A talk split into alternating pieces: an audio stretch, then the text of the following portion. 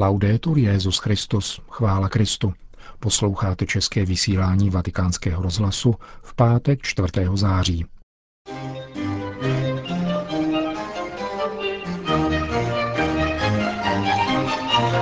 Papež František mluvil v dnešním ranním kázání v domě svaté Marty o nemoci v církvi. Velcí otcové církve byli teologi, protože byli velkými pastýři, řekl mimo jiné Petrův nástupce účastníkům Mezinárodního teologického sympózia v Buenos Aires. Hezký poslech přeje Milan Glázer.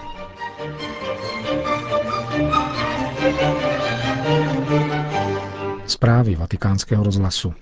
V církvi se vyskytuje nemoc, totiž rozsévání koukolu a rozdělení. Křesťané jsou však povoláni směřovat a zjednávat pokoj. Tak jednal Ježíš. Kázal dnes papež František při raním v kapli domu svaté Marty. Svatý Pavel v listě Kolosanům vystavuje průkaz Ježíšovi totožnosti, jakožto božího prvorozeného a samotného Boha. Otec jej poslal, aby po hříchu lidstvo smířil s Bohem a zjednal pokoj. Pokoj je dílem Ježíše, jeho ponížení a poslušnosti až k smrti, a to k smrti na kříži, řekl papež a pokračoval. Mluvíme-li my o pokoji či smíření, malém míru či smíření, musíme mít na mysli ono velké smíření a velký pokoj, který zjednal Ježíš. Bez něho není možný mír. Bez něho není možné smíření. Naším úkolem je, vyvodil František, uprostřed zpráv o válkách a nenávisti existující i v rodinách, abychom byli muži a ženami pokoje, muži a ženami smíření. E ci farà bene domandarci, io semino pace. Prospěje nám, položíme-li si otázku, rozsévám pokoj, například svým jazykem. Rozsévám pokoj nebo koukol. Kolikrát jen o někom slýcháme, že má jazyk jako had, protože si počíná jako had s Adamem a Evou. Ničí pokoj. To je zlo. To je nemoc v naší církvi, totiž rozsévat rozdělení, zášť a nikoli mír. Každý den nám prospěje, položíme-li si tuto otázku. Rozséval jsem pokoj anebo koukol. Někdy se sice musí říci, že ten anebo onen udělal to a to. Co rozséváš ty? Křesťané, pokračoval papež, jsou tedy povoláni být jako Ježíš, který přišel směřovat a zjednat pokoj.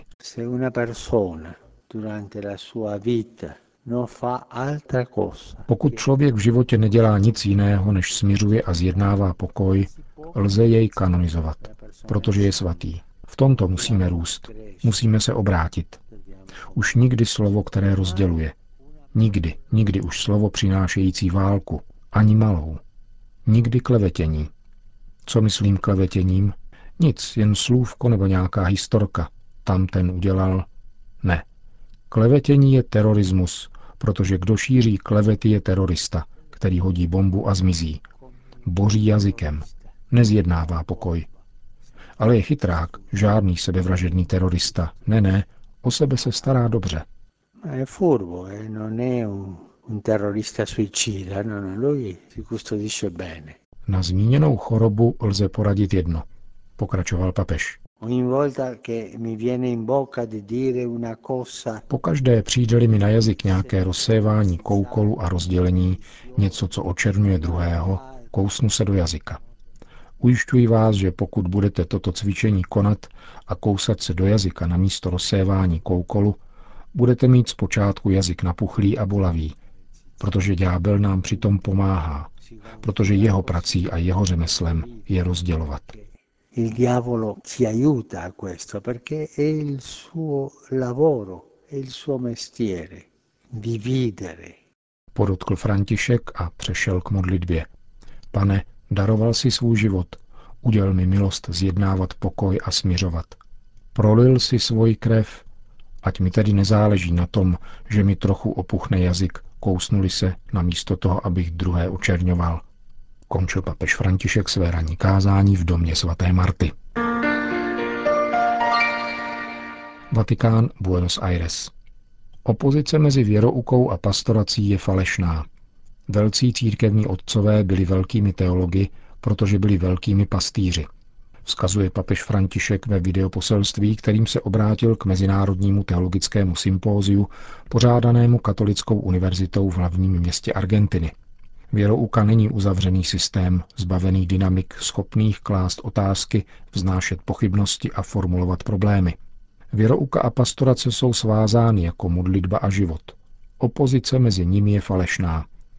Říká mimo jiné Petrův nástupce v přibližně půlhodinovém poselství, které si promítli účastníci sympózia včera na závěr svého zasedání, konaného u příležitosti 50. výročí zakončení druhého vatikánského koncilu a z tého výročí založení teologické fakulty v Buenos Aires. No existe una iglesia particular aislada que pueda decirse sola Neexistuje izolovaná místní církev, která by se mohla považovat za jedinou a nárokovat si, že je jedinou paní, která interpretuje realitu i působení ducha.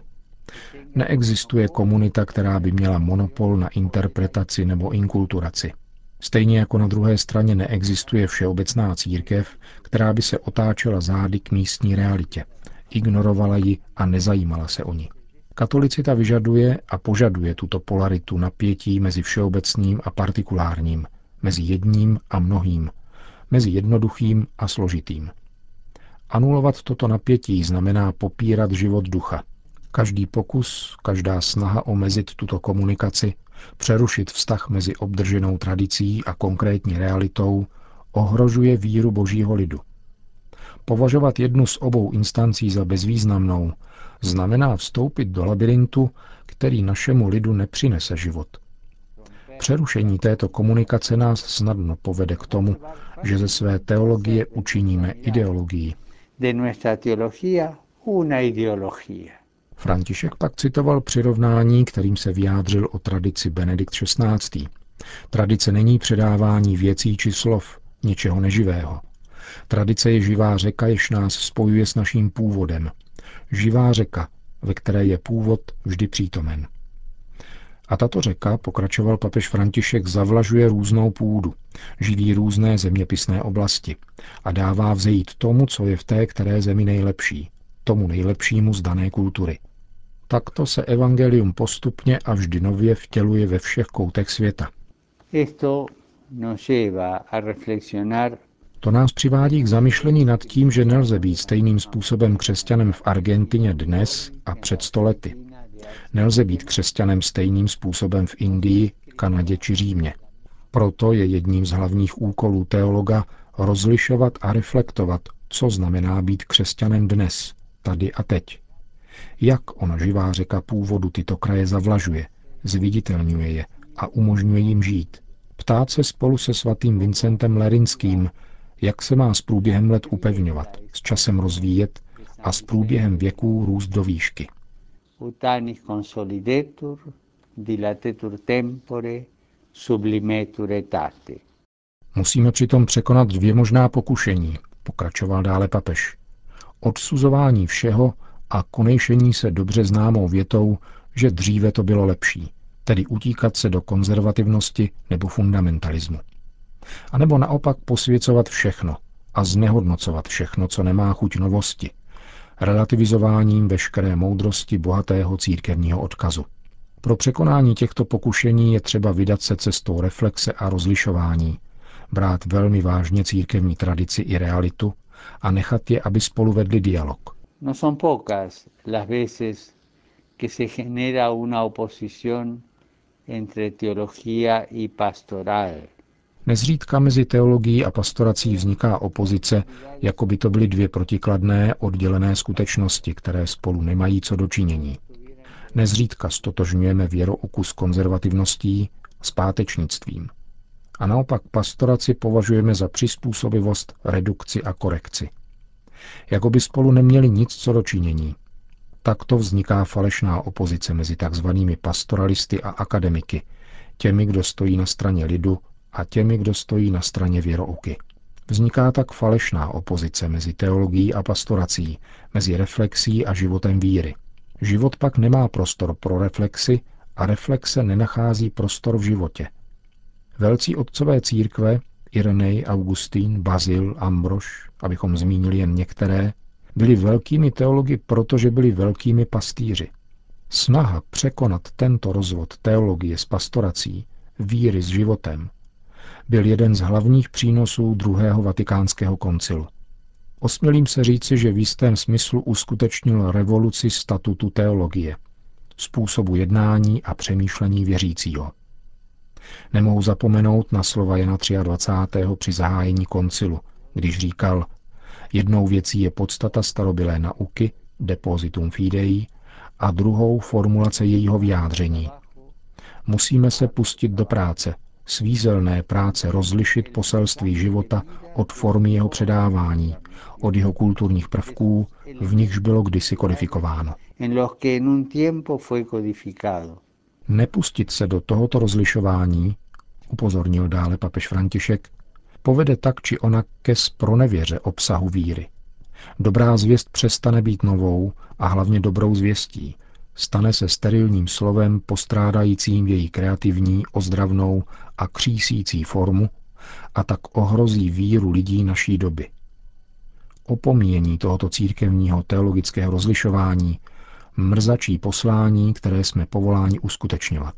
La doctrina no es un sistema cerrado. Věrouka není uzavřený systém, zbavený dynamik, schopných klást otázky, vznášet pochybnosti a formulovat problémy.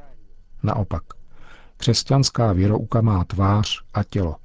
Jmenuje se Ježíš Kristus, jehož život je od pokolení do pokolení nabízen všem lidem ve všech koutech země.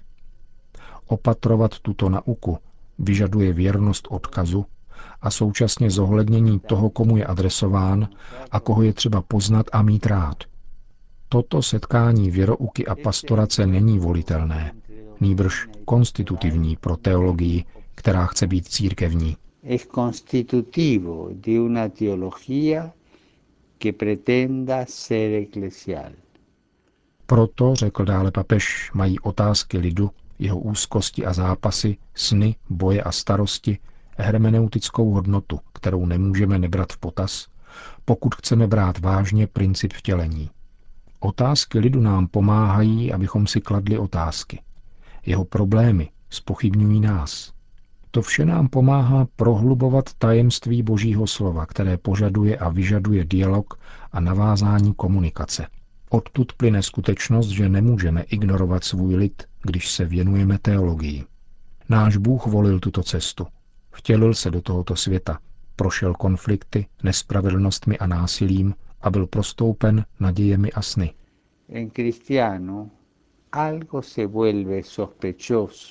Je podezřelý křesťan, který už nepřipouští nutnost nechat se kritizovat od druhých. Lidé a jejich různá konfliktnost a periferie nejsou volitelné, nýbrž nezbytné k většímu porozumění víry.